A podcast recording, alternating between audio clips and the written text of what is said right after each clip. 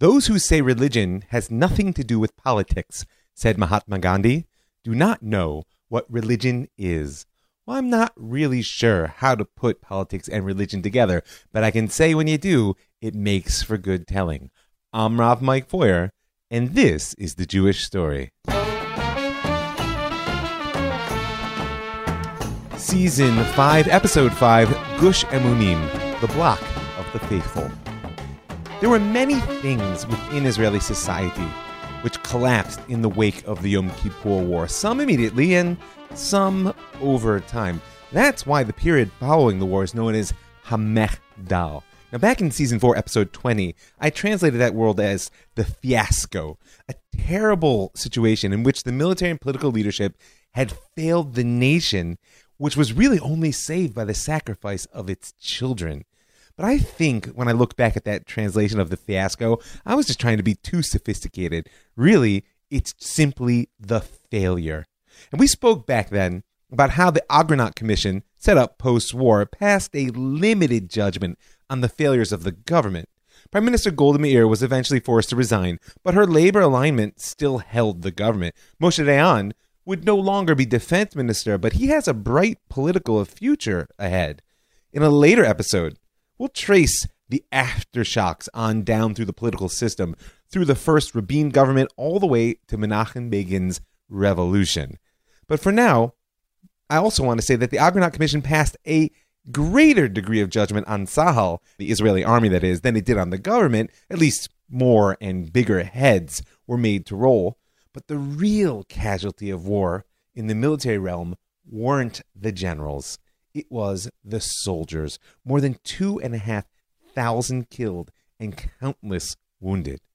And with them died the euphoric, dare I say, messianic sense of confidence with which Israeli society had been filled when it looked at the army. This loss of morale was only deepened by the extreme economic and social burdens the average citizen was made to bear in order to hold up the wall of Israeli military power following the 73 war. And we'll speak about the details of that problem in episodes to come. But you need to keep that collapse of easy confidence in the strength of our own hands in the back of your mind for what lies ahead. Because in this episode, I want to talk not about breakdowns in politics or failures of military nerve, or even economic burdens, I want to touch on a potential collapse of spirit. You know, the Zionist project has been driven by a pioneering spirit since its inception. In fact, it's not exaggeration to go all the way back to Abraham and say that he was the first pioneer. When God said, Lech Lecha, leave your home, your father's land, and everything you know, and go to the land which I will show you, what could be more of a pioneering motion than that? As an aside, by the way, I've noticed in the media lately that uh, the indigenous discourse has begun to take over certain corners of the conversation about Israel. I got to just throw my hat into the ring and say, I don't buy it. Abraham didn't come from here. He explicitly came from over the river. And of course, that is an important part of our story all along. Frankly, I think that the whole indigenous discourse thing is actually a conceptual framework which belongs to a colonialist perspective, and we're just stepping into a mess. But I digress.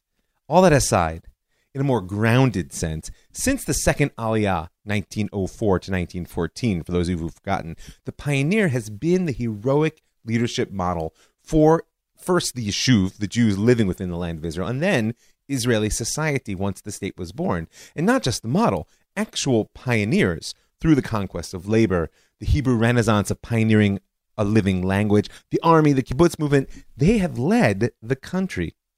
But in the wake of the Yom Kippur War, it wasn't just the institutions built by labor Zionism which were threatened with collapse, it was the pioneering spirit that created and upheld them. However, this isn't the first time the pioneering spirit seemed to be in question. In my live class happening every Sunday night, Never too late to sign up. Send me an email, ravmikefeuer at gmail.com. I'm happy to share the details. But in that class this week, we spoke about a 1949 symposium convened by Prime Minister Ben Gurion on the question of what he called the spiritual cultural absorption of the masses of immigrants who had already begun to flood the country two weeks after its founding. And then, in that class, we focus on Ben Gurion's argument with Martin Buber, exposing the prime minister as the messianic realist and the mystic as the messianic idealist. No surprise there. But what matters to me at the moment is that both Ben Gurion and Buber saw the danger of a massive influx of immigrants and refugees into a country which they deemed to be the product of pioneers. The spiritual, cultural danger of the pioneering spirit being drowned in that flood. And no matter how they envisioned the process absorption, both saw in it a critical role for a pioneering elite. This, by the way, is the form in which Ben Gurion made his famous statement I say that the Messiah has not yet come, and I pray that he will never come. The moment he arrives, he will cease to be the Messiah. Now, there are many ways to understand this perpetual process orientation to redemption, where the messianic ideal should never be realized but should remain on the horizon, drawing us ever onwards to more powerful futures. But no matter how you understand Ben Gurion's usage of the term, you can see that it requires a pioneering spirit. You must push forward if the ideal is ever retreating. Am Yisrael must be moving boldly forward in pursuit of that dream in order to bring redemption, never resting secure in its attainment, be they ever so vast or blessed. At the time, in 49, Ben Gurion was focused on how he was going to harness this inflow of humanity in a way which would not only shape them, but make them into shapers of the very vessel of state his generation had birthed. That pragmatism led him to focus on how state building should be done, rather than Buber's why should we build it. But Ben Gurion's messianism helped him to believe that the act of building would itself be the vessel to bring about the redemption of the people. He called the state a precious vessel, one whose value is found in livnot ulehibanot, to build and to be built through that process of building. And by the way, it worked. The state of Israel will be open to Jewish immigration and the ingathering of the exiles. It will devote itself to developing the land for the good of all its inhabitants. It will rest upon foundations of liberty, justice, and peace as envisioned by the prophets of Israel. No matter what you may think of Ben Gurion, labor Zionism, pioneers, etc., they and the social model which they crafted and pursued built a very strong vessel. I mean, I'm looking it out my window right now. Love it, hate it, you must be impressed by its power. And the question is, as always, what spirit fills that vessel? Now, it's interesting that at the end of his life, Ben Gurion remained focused on the need for that pioneering ethos. In his last public address given in 1971, the former prime minister said many things, but one that caught my attention when I was recently reading it was the following where despite this process approach to the messianic ideal, the old man actually gave us a target. He says the state of Israel has two central objectives articulated in the Declaration of Independence in the form of special laws. So long as these laws have not been fully implemented, he says, the work of state is not complete. The first is the law of return, which embodies the objective of the ingathering of exiles. This law stipulates that it is not the state that confers upon a Jew the right to settle in the land.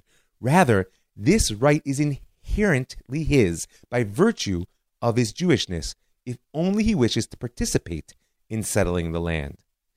Ben Gurion goes on to say that the Declaration of Independence does indeed affirm that the State of Israel will maintain complete equality of social, political rights for all its citizens without regard to religion, race, or sex. He's noting what seems to be a contradiction. Then he says the Jews' right to return to the land is deemed to have preceded the founding of the state. The source of this right is the historic bond never broken between the Jews and their ancient land. In fact, he says that the law of return spells out the political principle under which the state of Israel was brought to life. The state is a vessel for settling the land, and it embodies our past. The second law that Ben Gurion identifies as the objective of the state, he says, stipulates the social direction of the state and the character with which we want the people in Israel to be endowed. It's the law for public education.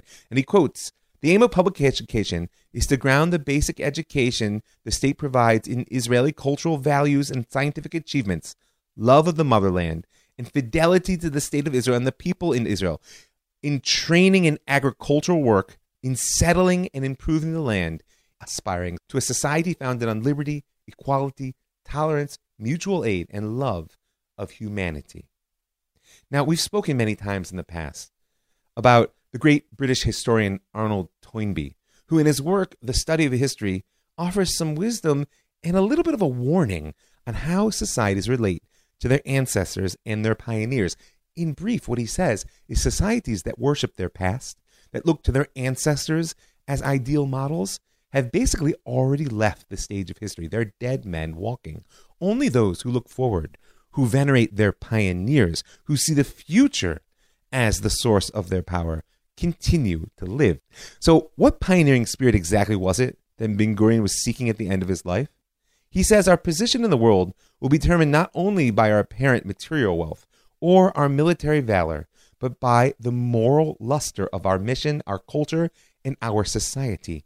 Although there are no few shadows in our lives at present, among them some very dark shadows, he adds, we have cause enough to believe that it is within our power to be an exceptional people. Now, in 1971, I can't say with confidence to what degree his belief may have been shared by Israeli society, but I can say that wherever it lay in 1971, by the end of 73, it was deeply shaken. The pioneering spirit was badly in need of people to pick up its call and of a vessel for its expression. There are certain institutions which leave an outsized mark on history, and the Merkaz Harav Yeshiva in Jerusalem happens to be one of them. It had very humble beginnings, lacking even the funds to launch a full institution. Rav Avram Yitzchak Cohen Kook instead gathered students into his own home to start in 1921. Now, we met Rav Kook back in season 2, episode 26, if you want a bit of his biography. But just know that even in his own time, the Rav's charisma, his vast Torah knowledge, his supreme legal authority, and the rich spiritual world which he shared made him a sacred personality. And his writings, particularly those that touch on questions of Torah, people, and land, serve as the basis for a powerful religious and political community down to this day. In fact, they are far more influential now than they ever were when Rav Kook was alive to teach them. And for full disclosure, I have to say that I'm a chassid of the writings of the Rav. Now, no matter how small the physical foundation, the central universal yeshiva, as Merkaz Harav is officially known, aspired to nothing less than the spiritual revitalization of the entire Jewish people. And if that sounds somewhat messianic in aspiration, well, then you're listening right. Rav Kook's teaching are rich and varied. And one of the reasons for their tremendous impact on Jewish life is, among other things, he opened a new phase of political theology for Jewish thought. In general, when we use the term political theology, it refers to the ways in which theological concepts or ways of thinking relate to politics. And in particular for Rav Kook, there were two primary questions theological concepts weighed on practical politics. The first was how we negotiate the tension between the universal and the particular. The root of the universal is clear it's the knowledge that God is master of the world, that everything comes from one hand. And that universal message of God's oneness has always been the particular province of Am Yisrael since the beginning, at least as a people. As Rav Kook says, among the nations of the world, the disposition to universality exists only in the hearts of refined individuals. Klal Yisrael, the spiritual sum total of Israel, however, by its very nature, fulfills the universality of being a light to the nations precisely through its existence as an organic collective. Did you hear it? The importance of the rebirth of the Jewish people as a sovereign nation in its homeland, a particularist project, if there ever were one, is actually in its ability to fulfill a universalist vision. Now, another key point for understanding Rav Kook's Torah and its impact on the politics of our story ahead is the role that history plays in his eyes. The events of the world are certainly not random to Rav Kook, nor is the stage of history some Darwinian proving ground on which only the fit survive. To Rav Kook, the historical drama is nothing less than an unfolding of divine consciousness within physical reality, with all of its conflict and contradiction being expressions of the awesome complexity and unity that creation struggles to manifest. And the rebuilding of Am Yisrael in Eretz Yisrael, the Jewish people within our land, is the inflection point in the process of redemption. Now, the grandeur of Rav Kook's historical vision was matched by the breadth of his aspirations for the Merkaz Rav Yeshiva. He said the goal of the yeshiva is that the name of God, the name of the Torah, the name of Israel, and the name of the land of Israel would be sanctified in the world. And sanctification of the world is another critical aspect of Rav Kook's thought, one that we must understand, as opposed to the classic Christian and Western philosophical views. Rav Kook saw the goal of godly creation not as the separation out of the sacred and the mundane, but rather as the cultivation of the mundane into a vessel for the emergence of the sacred. He says the holy should be grounded in the mundane. The mundane is the substance of the holy, while the holy serves as its form. The more solid the substance, the more solid the form. And ultimately, the stronger the state, the greater its potential for sanctity. And even deeper, he held that true mystic's vision that there is no separation. The mundane is only the external manifestation of the inner holy foundations that give it light. Now, despite the lofty and somewhat abstract rhetoric, this relationship between the sacred and the mundane actually lends itself, potentially at least, to a powerful political vision, one that can differ profoundly from the liberal democratic vision, which rests on divorcing the two. In fact, the impact of Merkaz HaRav on history is perhaps greatest as an incubator of the most profound political theology of our time, both in relation to the state of Israel, to the Jewish story, and frankly, to the world as a whole. Basically, the backbone of the vision is that redemption is a divine process, and thus inevitable, somewhat deterministic even. However, we, as the Jewish people, are partners in the unfolding of redemption. Our task is to build the worldly vessels which can express the sacred divine reality. And to Rav Kook, the secular Zionist movement was the first step in the revival, first of Israel's national spirit, and then in the building of a vessel which could uphold its fullness and grandeur. And the deep synthesis between the holy and the mundane, between the unfolding spiritual and the earthly political dimensions of reality, hinges on the union of Am Yisrael with Eretz Yisrael. And of course, Torat Yisrael. Rav Kook can only really be called a Zionist for the purposes of what we call broad historical taxonomy. He differed from secular Zionism in many ways. As a Western product, secular Zionism strove to sever nationality from religion in the political realm. It was fit to build the vessel, perhaps, but not really to sanctify it. Rav Kook's vision of redeemed politics was far more idealistic. As he says, the exile purified the nationality of Israel from its dross, refining it from the impure material elements that result in violence and physical conquest. The return of the Jewish people to political life is forthcoming because the time has come to practice a completely different kind of politics. And of course, this type of redemptive vision is never purely local. As he says, the building of the Israelite nation will bring along with it the renewal of all the world's civilizations. That's a potentially very inspiring vision, and one which Rav Kook brought to his students this idea of sanctifying the vessel of state. He dreamed that Merkaz HaRav and the rabbinate which he helped to establish would be the first steps toward restoring not only the crown of Torah, but kingship in Israel. Now, for all his aspirations of sanctifying the state, it's important to remember that Rav Kook never actually saw it. He died in 1935, knowing Hitler's name, but nothing of the Holocaust, witnessing the gestation of Jewish politics, but not their birth. In fact, there's only one passage in which Rav Kook uses the term Medinat Yisrael, which is how we name the state of Israel today. And it perfectly expresses his messianic idealism, a vision which remained lofty because he was never forced to actually descend into the level of political theology that would amount to backing a particular party's policies in Knesset, a challenge which lays ahead. He says the state is not the highest joy of humanity.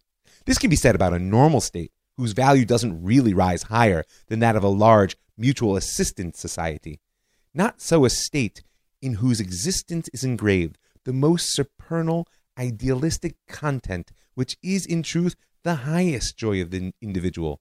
This state is our state, the state of Israel, the foundation of the throne of God in the world, whose entire desire is that God be one and God's name one, which is in truth the highest joy. Now, for the first years of the state of Israel, leading religious Zionist rabbis drew upon Rav Kook's approach to give religious legitimacy to the secular government of the state of Israel and the task of building the vessel for redemption. Back in season four, specifically episodes six and seven, we spoke about the evolution of religious Zionist thought and its world up to and through the Six Day War. It's worth going back there for a bit of review if you want to get the depth of this episode. But for now, just know that soon after Rav Kook's death, Merkaz HaRav basically slipped in stature. In fact, it barely managed to survive as an institution into the 60s, sometimes fewer than 20 students. And by the mid 60s, Rav Tzvi Yehuda Kook, the only son of the Rav, was Rosh Yeshiva, and he began to attract a small but fervent following from among a group of graduates of the Bnei Akiva youth movement. They called themselves Gachelet. Gachelet is an acronym for Gush Chalutzei Lomed Torah. Right? I would translate that as the, the block of the pioneers who in learning Torah. Notice the pioneering language. Their initial goal was to stoke the fires of Torah learning within the religious Zionist community, fires which they felt had become somewhat dim. And not surprisingly, we find among the original members of Gachelet some of today's leading religious Zionist rabbis, Rav Chaim Druckman, Rav Moshe Levinger, Rav Shalom, Rav Eliezer Waldman, having absorbed all the Torah which they could from the students of Rav Kook still teaching out there in the world, and having their leadership aspirations basically rebuffed by both the Bnei Akiva movement and the National Religious Party, the members of Gachelet sought refuge in the Merkaz HaRav Yeshiva. And here they began to absorb Rav Kook's Torah through the lens of his son, and doing so to form a political vision which would actually shake the foundations of Israeli society and, frankly, even the world. If you've been listening for a while, do you remember? Where is our Hebron? Where is our Shechem, our Jericho? Where? Have we forgotten them? Have we the right to give up even one grain of the land of Israel? Those were the words that Rav Tzvi Yehuda spoke on the night of Israeli Independence Day, 1967, only weeks before the Six Day War. And we spoke back in season four about how they impacted Hanan Porat and the first settlers that returned to Gush Etzion and Hebron. The students of Merkaz HaRav and visitors like Hanan Porat were immediately captivated by what they felt to be Rav Tzvi Yehuda's prophetic vision. I mean, after all, only weeks from hearing these words and against all rational calculus, Israel had returned to Hebron, Shechem, and Jericho. However, Hanan Porat's rebuilding of Kfar Etzion and even Rav Moshe Levinger's returning of Jews to Hebron were not an attempt to offer a comprehensive political vision for the state. They were acts of inspired students, important though they may have been. And a large part of Rav Yehuda's genius was in his ability and his authority to bring his father's lofty teachings down to earth, to transform them from abstractions into actionable ideas, particularly in the realm of politics. He, after all, taught that the master of the universe has his own political agenda, according to which politics here are conducted. The state, for Rav Tzvi was no longer his father's vision from afar, the foundation of the throne of God in the world, a vessel which does not yet exist, and therefore we're simply waiting for a sacred spirit to fill it. No, to Rav the state of Israel is divine. Not only must there be no retreat, but on the contrary, we shall conquer and liberate more and more as in the spiritual as in the physical sense. He goes on to say, We're stronger than America, stronger than Russia. With all the troubles and delays, our position in the world, the world of history, the cosmic world, is stronger and more secure in its timelessness than theirs. There are nations that know this, and there are nations of uncircumcised heart that do not know it, but they shall gradually come to know it. Heaven protect us from weakness and timidity. In our divine, world encompassing undertaking, there is no room for retreat. Political visions, even driven by such powerful theology, have to negotiate the real world of politics, which means, in some sense, timing is everything. In October of 1973, as the Yom Kippur War raged, Prime Minister Golda Meir received a cryptic note. It read, The topic we want to discuss with you is too important to put into writing. And it was signed a group of women whose husbands have been called up and who want to do something for the country. Now, the letter came to the Prime Minister from one Devor Artziel of Yad Benyamin, and so it was to her that the Prime Minister's office reached out to set up a meeting. You know, for me, the very fact that this meeting took place tells you all you need to know about Israel in 1973. More of an extended family reunion than a well organized state. I mean, in what other country would someone get a meeting with the prime minister from such a note during wartime? I mean, it was actually two weeks after the war's end when Prime Minister Meir sat facing Devor Artziel and the companion who she brought along for moral support. And the curiosity which had led her to accept the invitation quickly turned to astonishment when she heard why they'd come. We've come to suggest something which might give the people a glimmer of hope during these difficult times, said Artziel, almost without introduction. Something that says, we're still going forward. Jewish settlement in Shechem. Now, if you're unaware, Shechem is in the heart of the mountains of the Shomron, Samaria as it's known, and is one of the largest Arab towns that you can find there. So you can understand that after a moment of stunned silence, the prime minister responded carefully, You're right. It really is ours. But the time to realize this is not ripe. She went on to suggest that perhaps the women whom Artziel represented would be willing to go to work toward boosting the morale of other women whose husbands were away at war. But these would be pioneers were not to be easily dismissed. I mean, Golda Meir had been formed by her kibbutz experience, and they knew well they were speaking to a kindred soul. But you too did it once, they insisted. You went to settle in a place full of Arabs. Yes, but the times were different then. Now it's not relevant, was the Prime Minister's response. The meeting ended quickly and seemingly without results, but in reality, it had one very definite outcome. Now, Golda Meir was well aware of how Hanan Porat had played upon Prime Minister Levi Eshkol's agricultural heartstrings to persuade him to back the rebuilding of Kfar Etzion by the children of the original settlers. And she also knew how Rav Moshe Levinger had masterfully played the elements of the Labor Party off one against another in order to gain approval for the facts on the ground which he created in Hebron. But this was 1973, not 1968 and the feeling in Israeli society after the Yom Kippur War was almost diametrically opposed to that following 1967. Therefore, it was clear to Prime Minister Meir that she had bigger issues with which to grapple.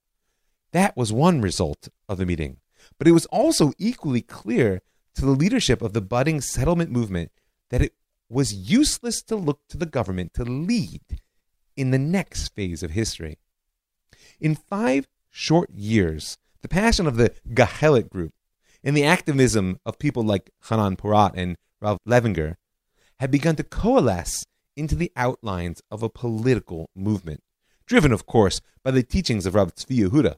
Now, that great victory of 67 had driven the rabbi to double down on the deterministic element within his father's historical vision, that which was carrying us inexorably toward redemption. As he said, part of this redemption is the conquest and settlement of the land. This is dictated by divine politics, and no earthly politics can supersede it.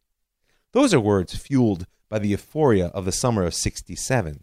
But as the winter of 73 arrived and his students began to return to the yeshiva from the front, everyone carried with them a feeling of demoralization that reflected the wave sweeping the country. More than anything else, it seemed to be the direction that even the army was moving. I mean, after all, the government might call them separation of forces agreements, but to many who had fought on the front lines and to the families of those whose blood was left behind, the path ahead felt more like retreat than separation. And the students of Merkaz HaRav certainly knew the expression from the Gemara and Sota, Shetchilat Nefila Nisa, that failure begins with running away. Their fear was that once Israel pulled back from the lands conquered in 73, it was only a matter of time before those taken in 67 were put on the table. Unless, that is, there were effects on the ground which could point in a different direction. What is the purpose of this group's being here? We intend to go back home. The land is waiting for us for 2,000 years. It's about time to, to get into it. And what do you and call to settle. home? Do you have permission from the government to settle? Permission from the government. I don't think that a Jew needs permission from anyone. A series of gatherings took place in the rebuilt Kfar Etzion. Hanan Porat was there, along, of course, with Rav Levinger and the rabbis of the Gahelet group. Members of Knesset from the National Religious Party were in attendance, and Rav Tzvi Yehuda's blessing hovered over them all. The result was Gush Emunim, literally known as the Block of the Faithful. It was what we might call a political activist group, originally conceived as a body within the National Religious Party, whose mission was, quote, to project a new old message with existing tools and patterns in order to awaken the people of Israel toward full Zionist fulfillment in act and spirit. Now, if you listen closely, you can hear many things, especially the effort to sanctify the vessel rather than break it. Now, new old is alt neu, a clear reference to Herzl's original Zionist vision that he laid out in his novel Alt Neu Land, the old new land. And that commitment to existing tools and patterns meant that this was not a questioning of legitimacy of the state or even a lack of respect for it. I mean, hadn't Rav taught them that the state itself was holy? Their aim was to get it back on track.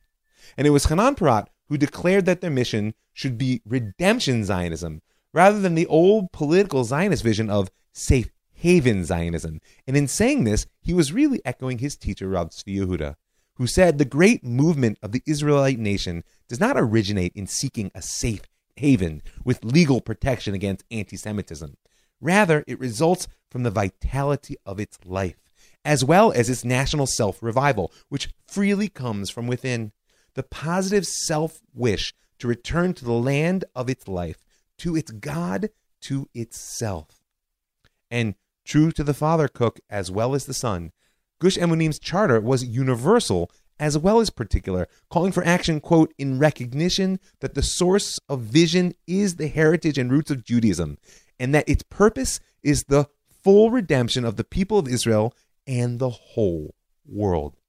Now, that may sound a little bit above the heads of a bunch of yeshiva students with knitted kippas, but read the news.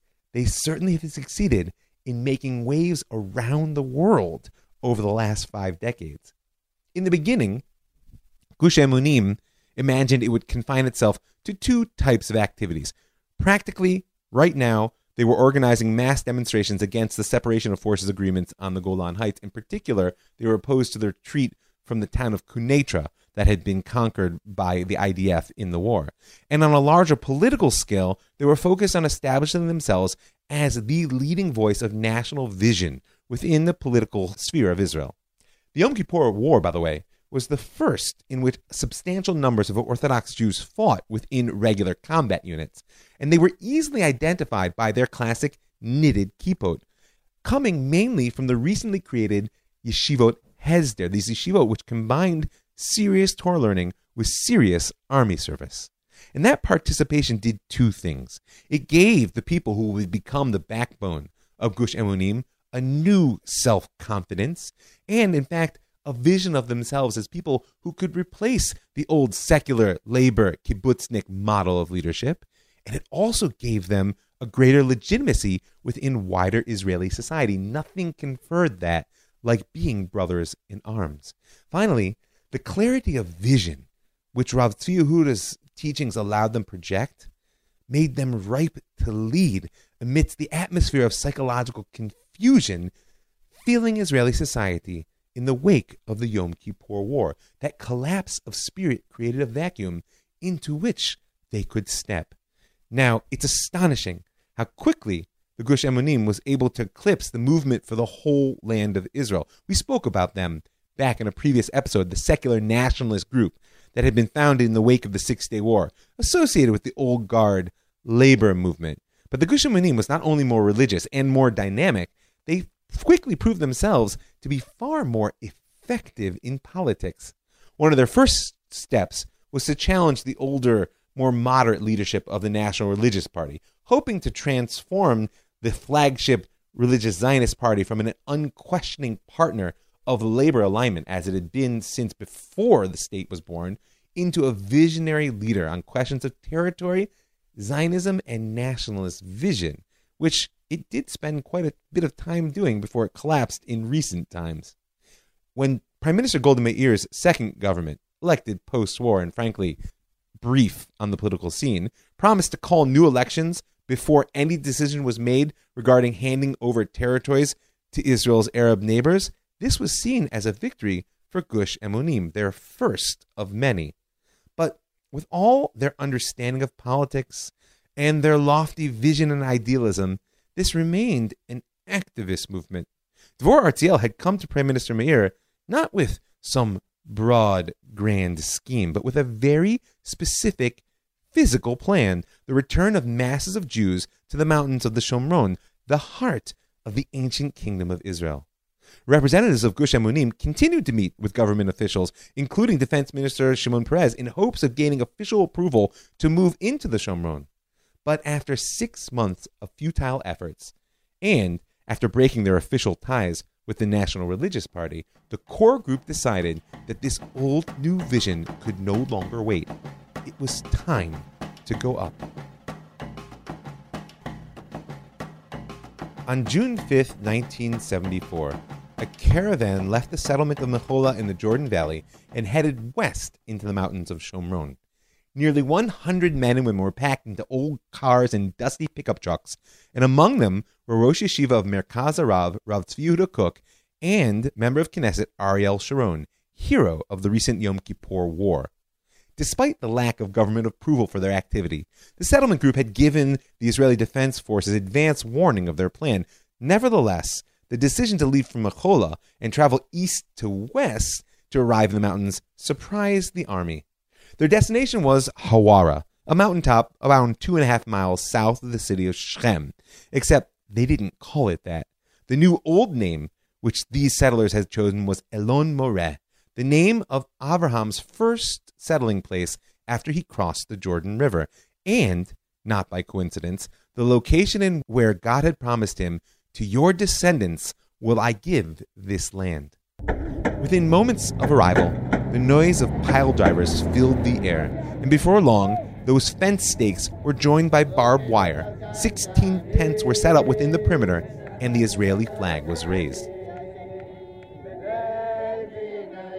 Rav Yehuda wandered from one person to the next, mostly his students, reciting the Shehechianu blessing, the expression of gratitude to God for having been allowed to live to see this day.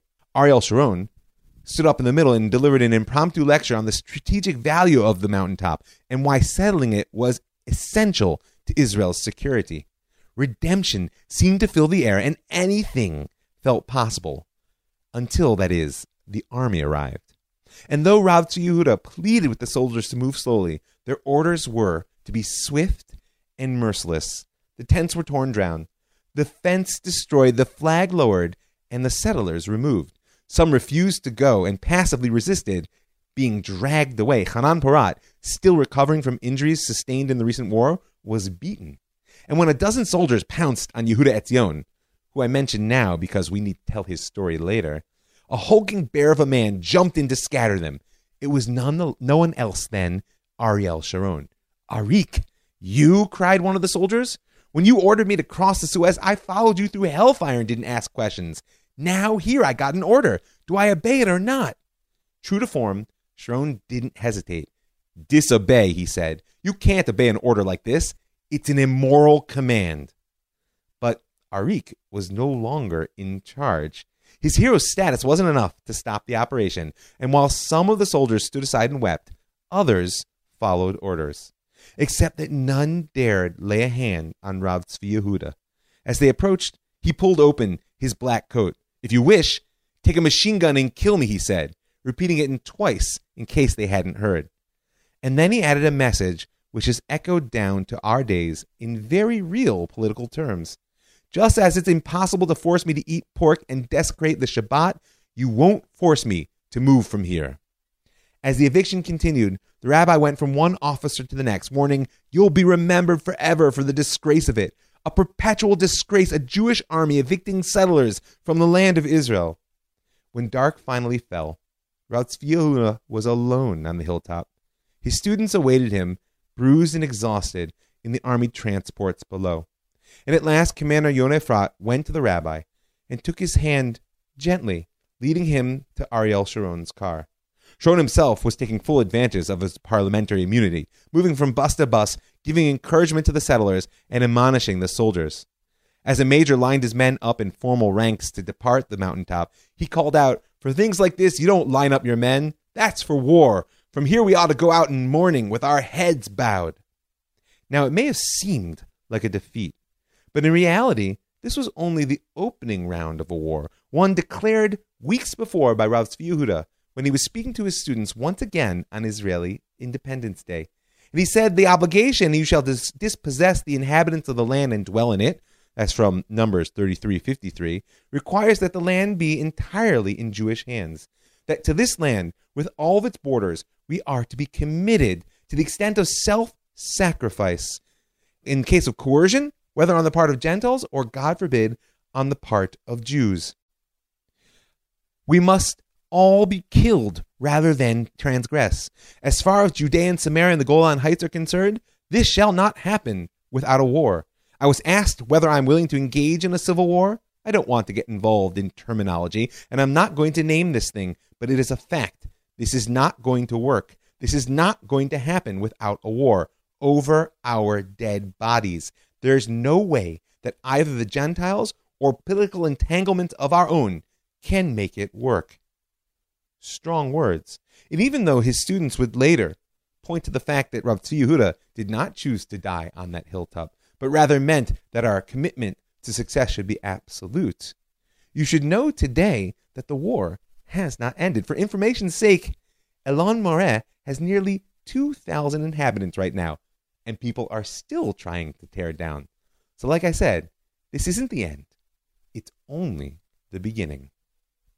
I want to thank a few folks before I sign off. I want to thank all the folks that give their hard earned money to make this show possible, to keep it free and widely available. I want to ask you to join them right now. You can go to my website, jewishstory.co. You'll see a button in the upper right hand corner that says Be a Patron. You can click on that to give a little bit of per podcast support.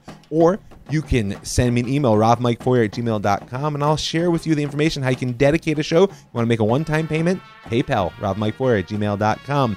Send me direct message on Facebook, and I'll be in touch with you as well. I also want to thank the Land of Israel Network. That's thelandofisrael.com, creating a center for global spirituality in the heart of Judea. I want to thank the Pardes Institute, P-A-R-D-S at org.il, for throwing the doors of the Beit Midrash open as wide as possible. And I want to thank you for listening.